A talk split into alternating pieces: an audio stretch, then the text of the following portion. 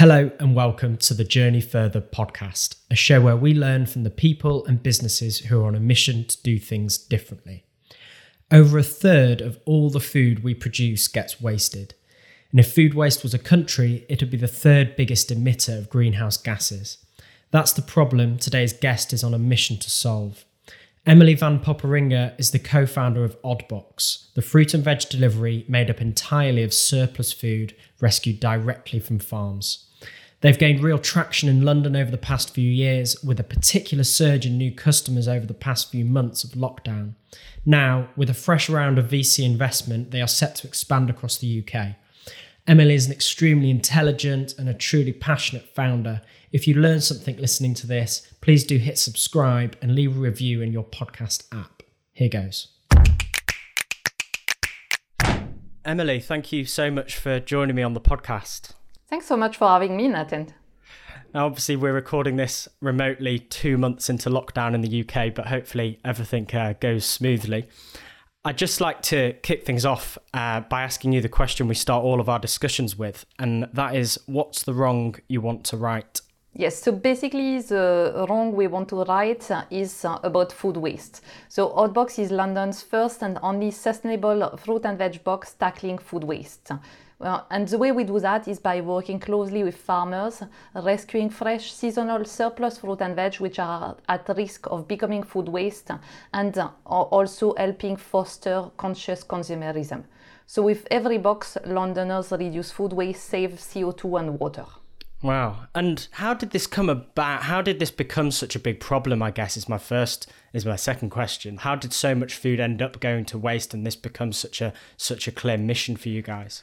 So, just in terms of stats, um, worldwide there's around 30% of all the food we produce which ends up uh, going to waste and not reaching consumers. And that's the same irrespective of whether it's a developed country or a developing country for different reasons. And um, there's a lot of uh, different reasons this happen. So, for example, in developing countries, it's a lot more with uh, uh, loss in the supply chain because they might not have the right refrigeration uh, for, especially for fruit and veg, which are quite sensitive.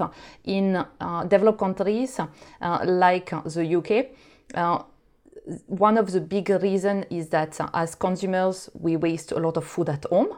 So uh, mm-hmm. more than half of the food we waste is in our homes because we've got access to a lot, we buy a lot, and therefore we end up wasting a lot, and we don't necessarily value enough the uh, food that we buy. And, and another big part of the waste happens at farm level. And that's because uh, even though we are becoming a lot better in terms of forecasting, there's always fluctuation in the weather as well as fluctuation between demand and supply.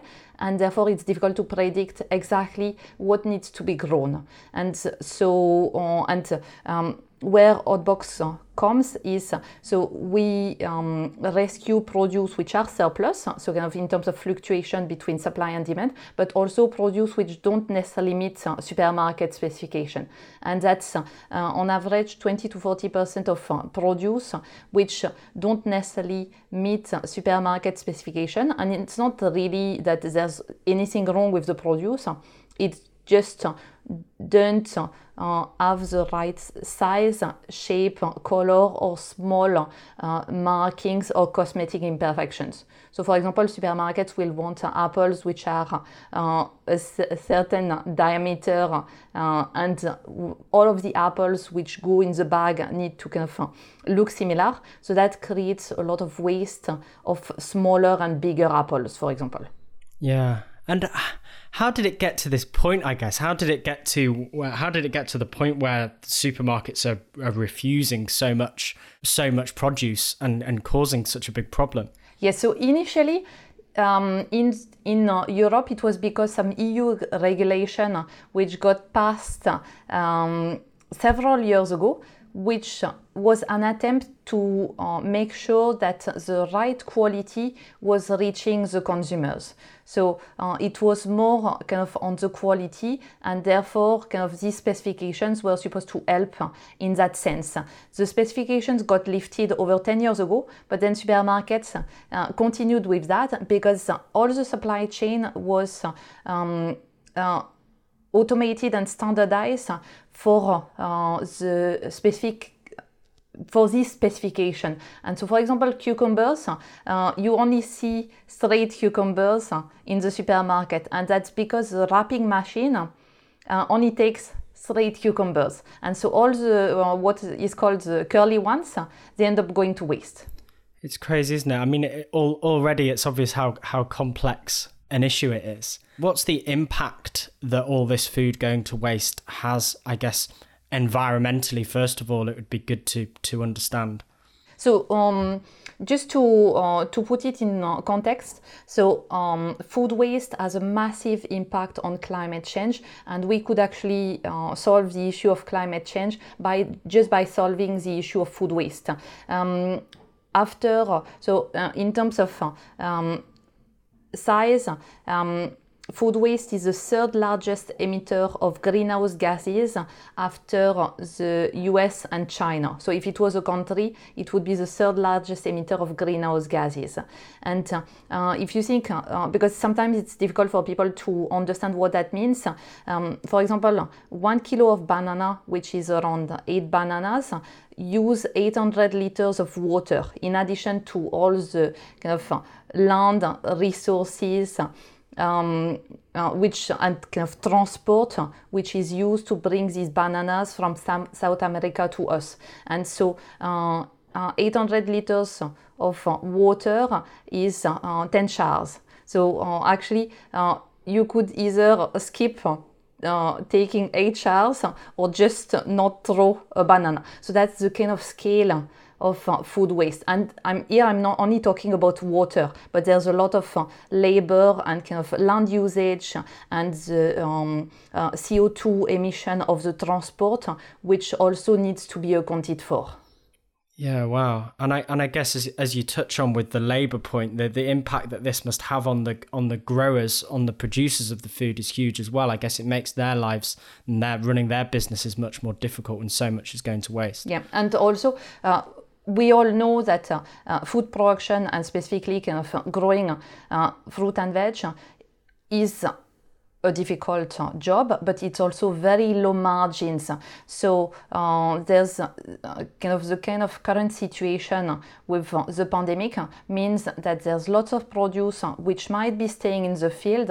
And for example, we're working with one of the major um, uh, lettuce suppliers. And for the next uh, three to four weeks, we are going to take all of the lettuce which were destined for uh, hospitality and food services, so restaurants or pubs or kind of catering, which are actually completely shut down. So we are taking all of these lettuce and putting these in our boxes for the next few weeks to help them out. Otherwise, they would just leave the lettuce in the field and plow it back. So that's uh, even though it doesn't actually go to landfill and it stays in the field, and uh, yes, you could say it's used as a fertilizer. Um, it was not meant to stay in the field. So uh, they don't they don't grow don't grow produce to just leave it in the field so there's mm. uh, always uh, people think that uh, actually it's fine if it stays on the tree or in the ground but uh, it's a lot of resources which have gone into growing produce which end up uh, staying uh, end up not reaching consumers and also so kind of um, the, the environmental issue is huge, but there's also we we all know that there's huge issue of food poverty worldwide and also in the UK, and with just uh, a third of the food we waste, we could fill, feed all the malnourished people in the world. So that's that's a huge amount of food that we waste, and it's not as simple as that because uh, the food wasted might not be at, in the same place or location as where people need the food, but in terms of scale, um, uh, uh, it's we can solve food poverty. It's not that uh, we don't have enough food for everyone. We grow a lot more food than what we need, but uh, mm. it just doesn't reach people and gets wasted. And even in the UK, uh, especially right now, there's a lot of people who can't afford to eat or and can't afford to eat a nutritious meal and there's an uh, increased reliance on food banks. So one of the things that uh, uh we are doing at Oddbox is that, uh, so obviously we help growers by rescuing produce that they are not able to sell. And because we've got a veg box model, that means that we can be uh, supply driven and whatever they have in excess, that's what we take, not what, not necessarily what consumers want. So kind yeah. of, um, we've, we've got that model where we decide, we can choose and decide based on what needs to be rescued. But also from the start, we never wanted to waste ourselves, and we always have to overorder a bit because of the fact that uh, produce are not standardized, and therefore uh, we don't always know whether we'll get massive potatoes or small potatoes. and uh, so any produce that we have remaining, and it's usually quite a, a huge amount of produce that we have remaining, uh, we work with two charities, so the Felix Foundation and City Harvest, who come and collect the produce that we have uh, left every week, and will distribute that to uh, food banks and soup kitchens. So that's a bit of a circular kind of model where uh, nothing gets wasted.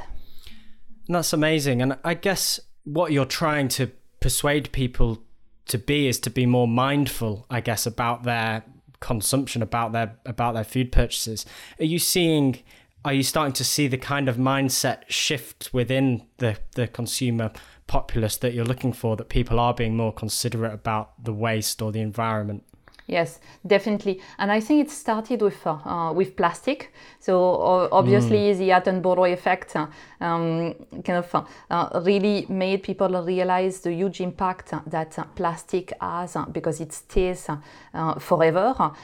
and so we have a lot of people who come to Oddbox because they want to reduce their plastic consumption because they know that uh, there will be limited plastic in the box and then learn about food waste. And for us, it's really important. We are not, uh, we don't want to just uh, rescue produce. We want to help people who are on that sustainability journey and we want to uh, educate and encourage them to take small steps. So it's not about uh, changing everything and becoming fully zero waste. It's about everybody doing a small thing. And that small thing could be uh, buying fruit and veg from Oddbox. It could be using recyclable bottles. Uh, it could be carrying a bag when uh, you go to the supermarket. So it can be uh, anything. And the way we can uh, help educate people is by so every week uh, in our boxes we put a letter which explains where the produce come from um, why uh, the produce are in the box, so whether it's surplus, whether it's uh,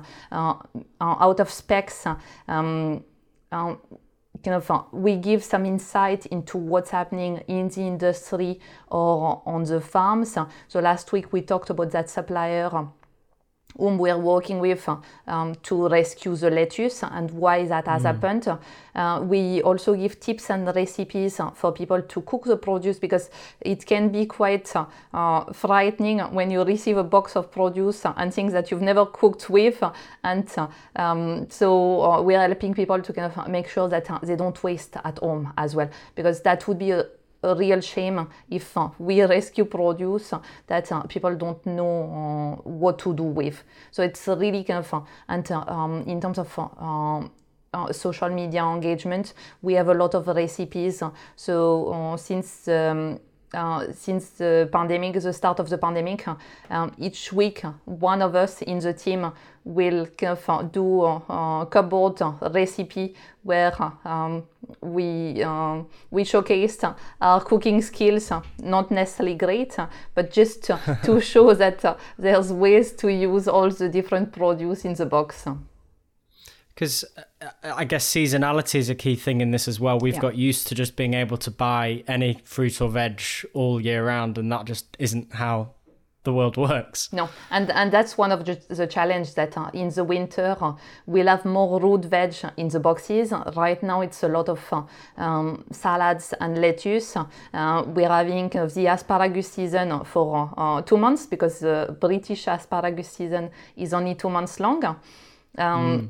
And uh, then we'll have berries coming in. So it's very much kind of, dependent on what's in season. So that's also something that uh, people love uh, because they kind of disco- rediscover uh, what's in season. And actually, when you eat in season, it tastes a lot better. Hi there. If you're finding the show interesting so far, please don't forget to hit subscribe to stay up to date with future episodes. I'd also like to invite you to join the Journey Further Book Club. This is a learning community designed for time pressured marketers we're kicking off a new theme this quarter all around communication. We share bite sized insight from the best books on this topic, host virtual meetups with the community, and much more. We've got over a thousand members in the community now, including some of the marketing team at Oddbox. In fact, it's completely free to join. It takes 30 seconds. Just head to journeyfurther.com to sign up. And I guess just going back a little bit then, when did you realize that you could try and start tackling this problem? What what led to the start of of, of Oddbox? Yeah, so you you would probably hear that I'm not originally from the UK. So I uh, I grew up in France, and uh, actually my grandparents um, were potato farmers, and I uh, uh, grew up in the countryside, so kind of uh, growing our own produce in our back garden. So I've kind of always been quite connected to the food. Uh, we grow and eat. And when I came to the UK, I had a bit of frustration of uh, obviously it was amazing to be able to go to the supermarket and find everything and get strawberries all year round. But then um, uh, they never really tasted the same as what I would get from my garden. And uh, that kind of um, uh, led me to uh, look into what was happening, why um, there kind of, uh, I couldn't get the same type of produce, why everything was available all year round. And uh, very quickly, by doing that research, I realized that uh, how the um, produce industry was working and how much how much waste it generated. And um, then um, we came across uh, two startups in the US who had uh, launched something similar to Oddbox, so kind of a veg box model. And uh, we thought, oh, that's uh, that's actually something that uh, uh, potentially could help uh, solve the issue. And at the same time, in France, there was a supermarket running a campaign uh, around wonky fruit and veg. And so that's kind of mm. all of this was a combination. There was uh, some food waste, kind of Hugh Fearnley-Whittingstall um, did a big campaign on food waste in the UK. So there was starting to be kind of uh, increased focus on, on food waste. And, uh, um, and uh, at the start, we started Oddbox really small just working with uh, uh, two growers who also were wholesalers at the uh, wholesale market in London, uh, getting produce from them. Uh, so uh, we did a trial and with 20 customers. So just some of them are friends, and then finding people in our neighborhood um, who were willing to try it out and, uh, and kind of uh, getting the produce, packing everything ourselves and distributing ourselves just to see whether that was something that would uh, could work here and would appeal to people. Wow, so it was very DIY. Yes. uh, in, in every sense of the word, really, to start with. And when when did you? I guess when did you realize that you obviously had this idea? When did you realize that yes, like you you were getting some traction, and this this could this could grow to become something much bigger? So from from the start, when we were talking to people, uh, everybody was saying. Uh, it's a great idea. But then the challenge is kind of how do you convert uh, people from saying it's a great idea to people actually buying? And that's uh, that was difficult. And so uh, we started, so we did the trial in 2015, then kind of uh, stopped for a few months to find more suppliers to work out how we would do the packing, um, the delivery, and all of that. And then restarted in mid 2016 again with 20 customers, and we only grew to 60 customers by the end of 2016. So it took a lot of work and refining and kind of losing customers because we were not doing it right, gaining new customers. So it uh, and um, I for all businesses, that's uh, how it is. The, f- the first few months and years are difficult. Mm. What, what, what were your biggest lessons during that, during that time?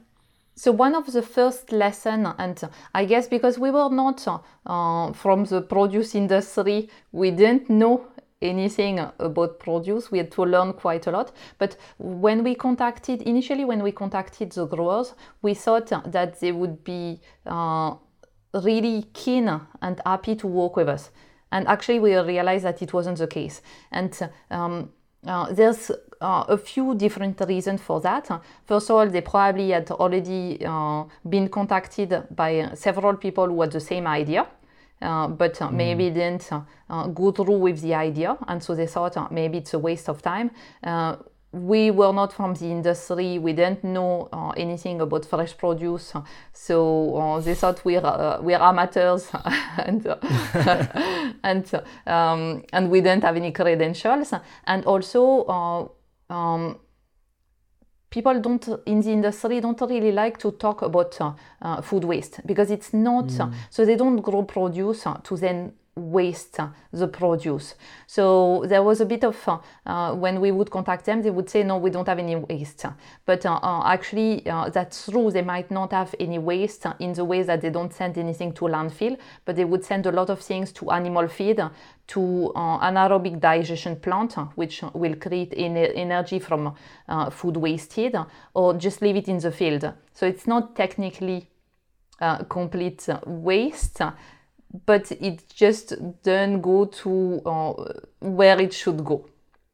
And, and also, uh, we thought that we would be able to just order a few boxes uh, of, uh, of apples and that they would, would send us the few boxes. Actually, we realized that uh, they were not interested in just uh, selling us a few boxes because it was very small volume. And also, if we wanted them, we would have to go and get them that uh, they wouldn't take care of uh, the, okay. the logistics. Yeah, it's a, a, a, steep learning curve. Yes. And that, that's interesting that you say that the problem, at least then and probably now to an extent, is a bit unspoken. It's almost a bit of a taboo. Yes. Um, and I guess you you do see in supermarkets now. Typically, most supermarkets have some sort of wonky range of of vegetables. Is is is that a positive thing that we're seeing, or, or is that the supermarkets merely just nodding towards this this problem, but not really taking a big enough step to actually uh, acknowledge that it's an issue? So I think it's both. So there's always been kind of second class um, ranges of produce, and earlier it was called uh, the basics, uh, or kind of uh, um, so uh, different supermarkets will have different uh, classifications. Yeah. So it's always been there. Now they've rebranded it wonky because wonky has become fashionable.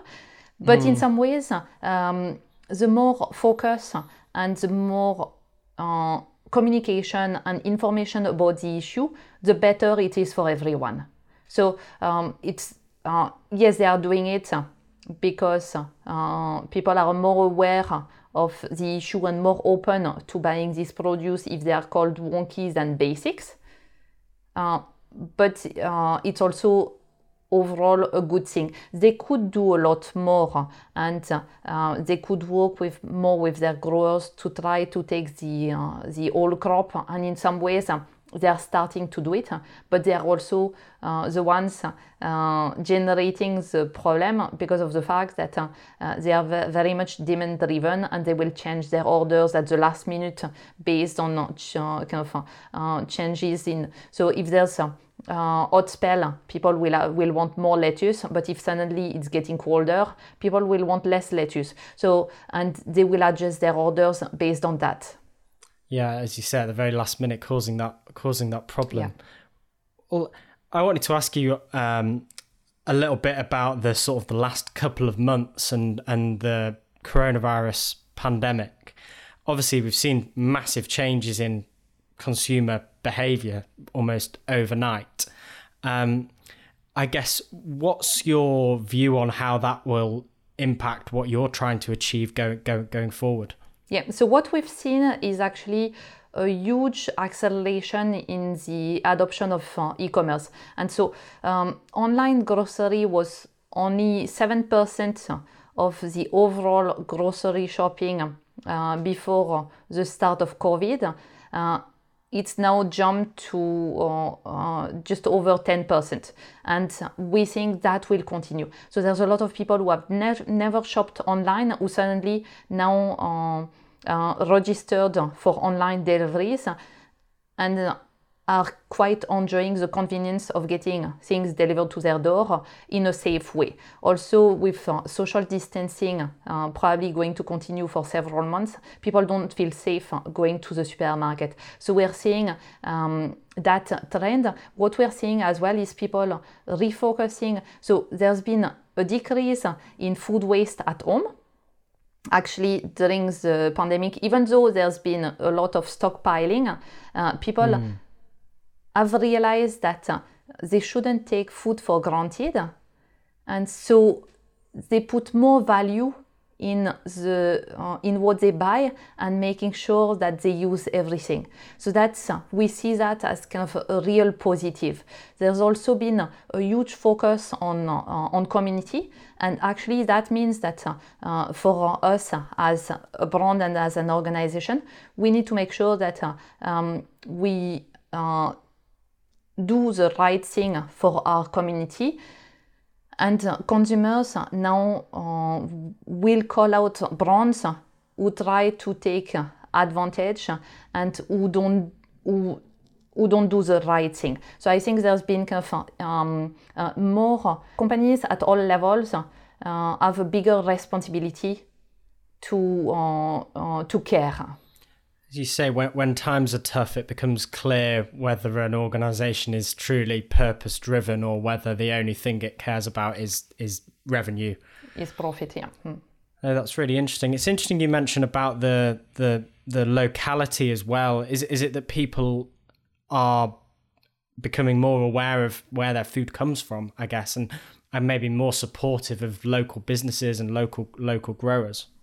Yes, we've we've seen uh, actually uh, there's been an increase in people going to their local convenience shops. Uh, people are aware of uh, uh, all the local businesses having had to close and uh, kind of pubs, restaurants really struggling, and so lots lots of them are now selling uh, kind of uh, food or have turned into delis and uh, people feel that uh, it's their responsibility to uh, to help uh, their local businesses so we're seeing as well kind of increased focus in people just kind of helping their community whether it's their neighbors or whether mm. it's their local shops and I, I think that's a good thing. I think it's good that uh, uh, there's uh, uh really kind of uh, more of that sense of community uh, coming back together. Mm, yeah, I think it, it, contributes to the to the mindfulness um, yeah. as a whole. Um, I just wanted to come back to then the the, the growth of Oddbox. Obviously, you you started off packing the boxes yourself for twenty or so customers. Um, Am I right in saying you've now got about 10,000 customers in, in London? Uh, with That was pre COVID. Uh, we've kind of uh, uh more than uh, tripled that over the past two months. So that's been uh, a massive acceleration because um, of the fact that we deliver to people's door and right. it's, it's a subscription. our prices are relatively affordable. So people like that surety of getting produced delivered to their door.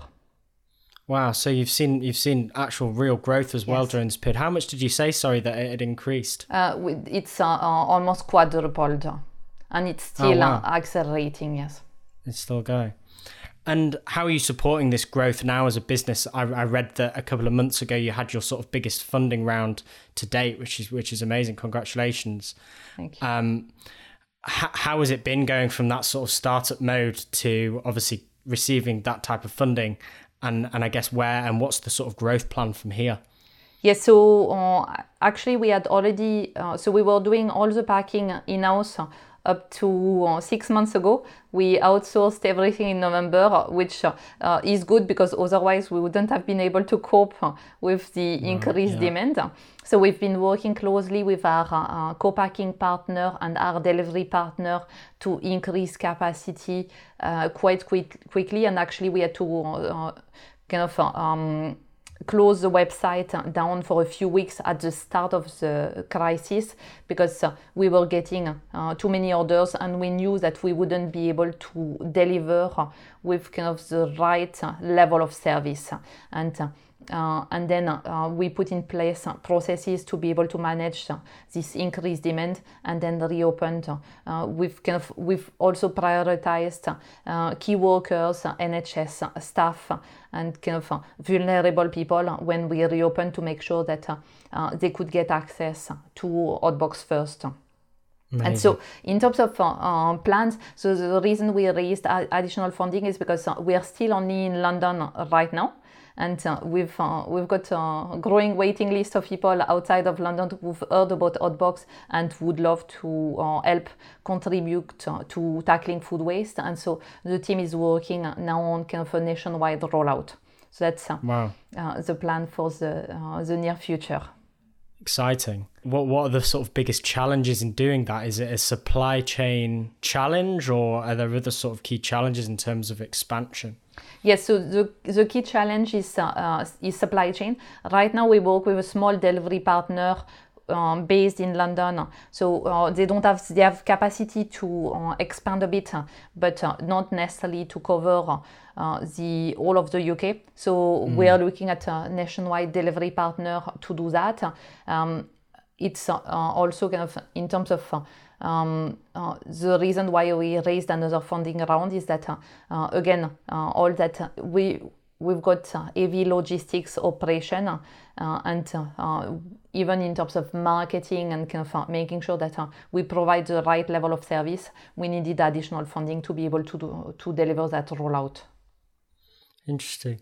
And and that that funding itself, how was that process of of uh, of raising funding?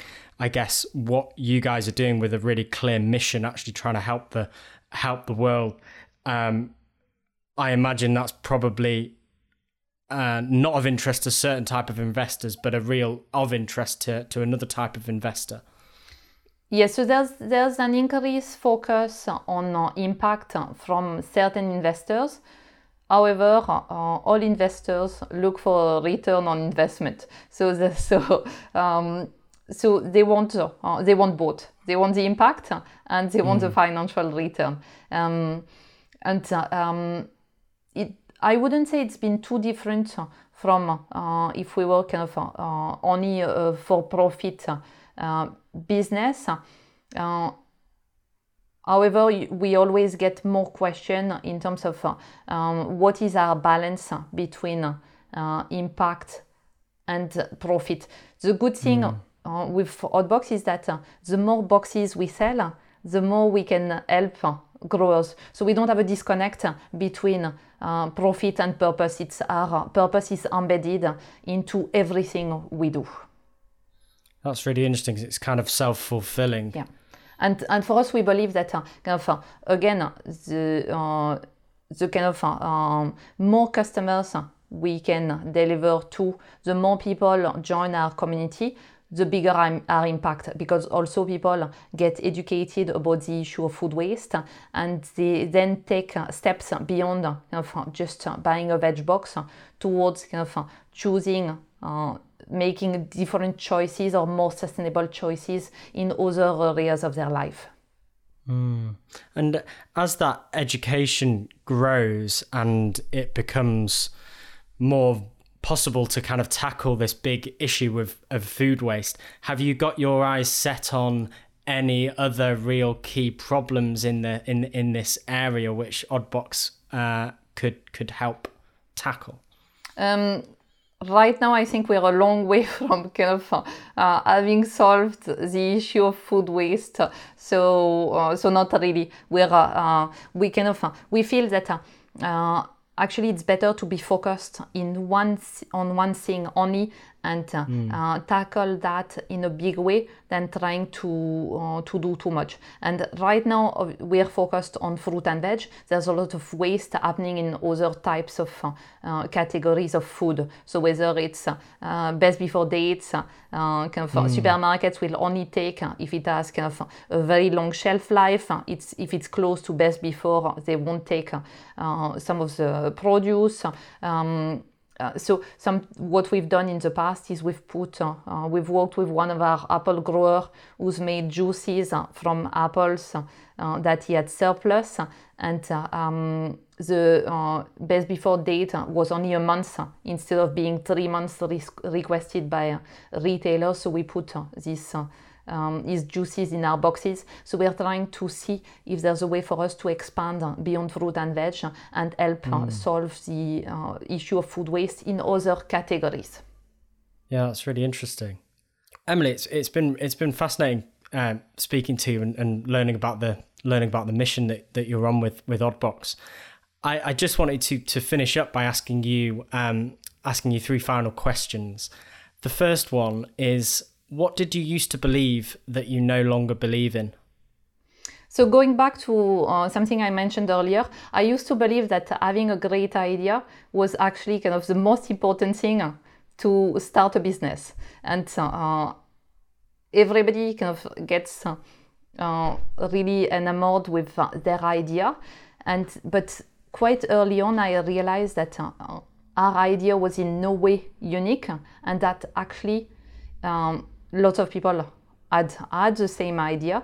And uh, mm. instead of trying to keep uh, this idea secret uh, and uh, not sharing it was a lot better to tell a lot of people about uh, the idea and then get feedback and then refine. So it's it's quite imp- uh, important to really get feedback on your idea early on and uh, also that gives you a bit of accountability. So once you've told uh, that uh, you're planning to do something about a problem, then people will ask you how you've progressed. So I think it's uh, uh, it's kind of good accountability of uh, telling a lot of people, and then you're pushed to do something about it.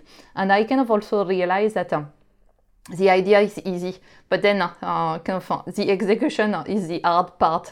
So especially with Oddbox, uh, because uh, we were at the start, we were working with the wholesale market, uh, the kind of growers in the wholesale market. The wholesale market is open only overnight, so we had to go there at four in the morning to get the produce.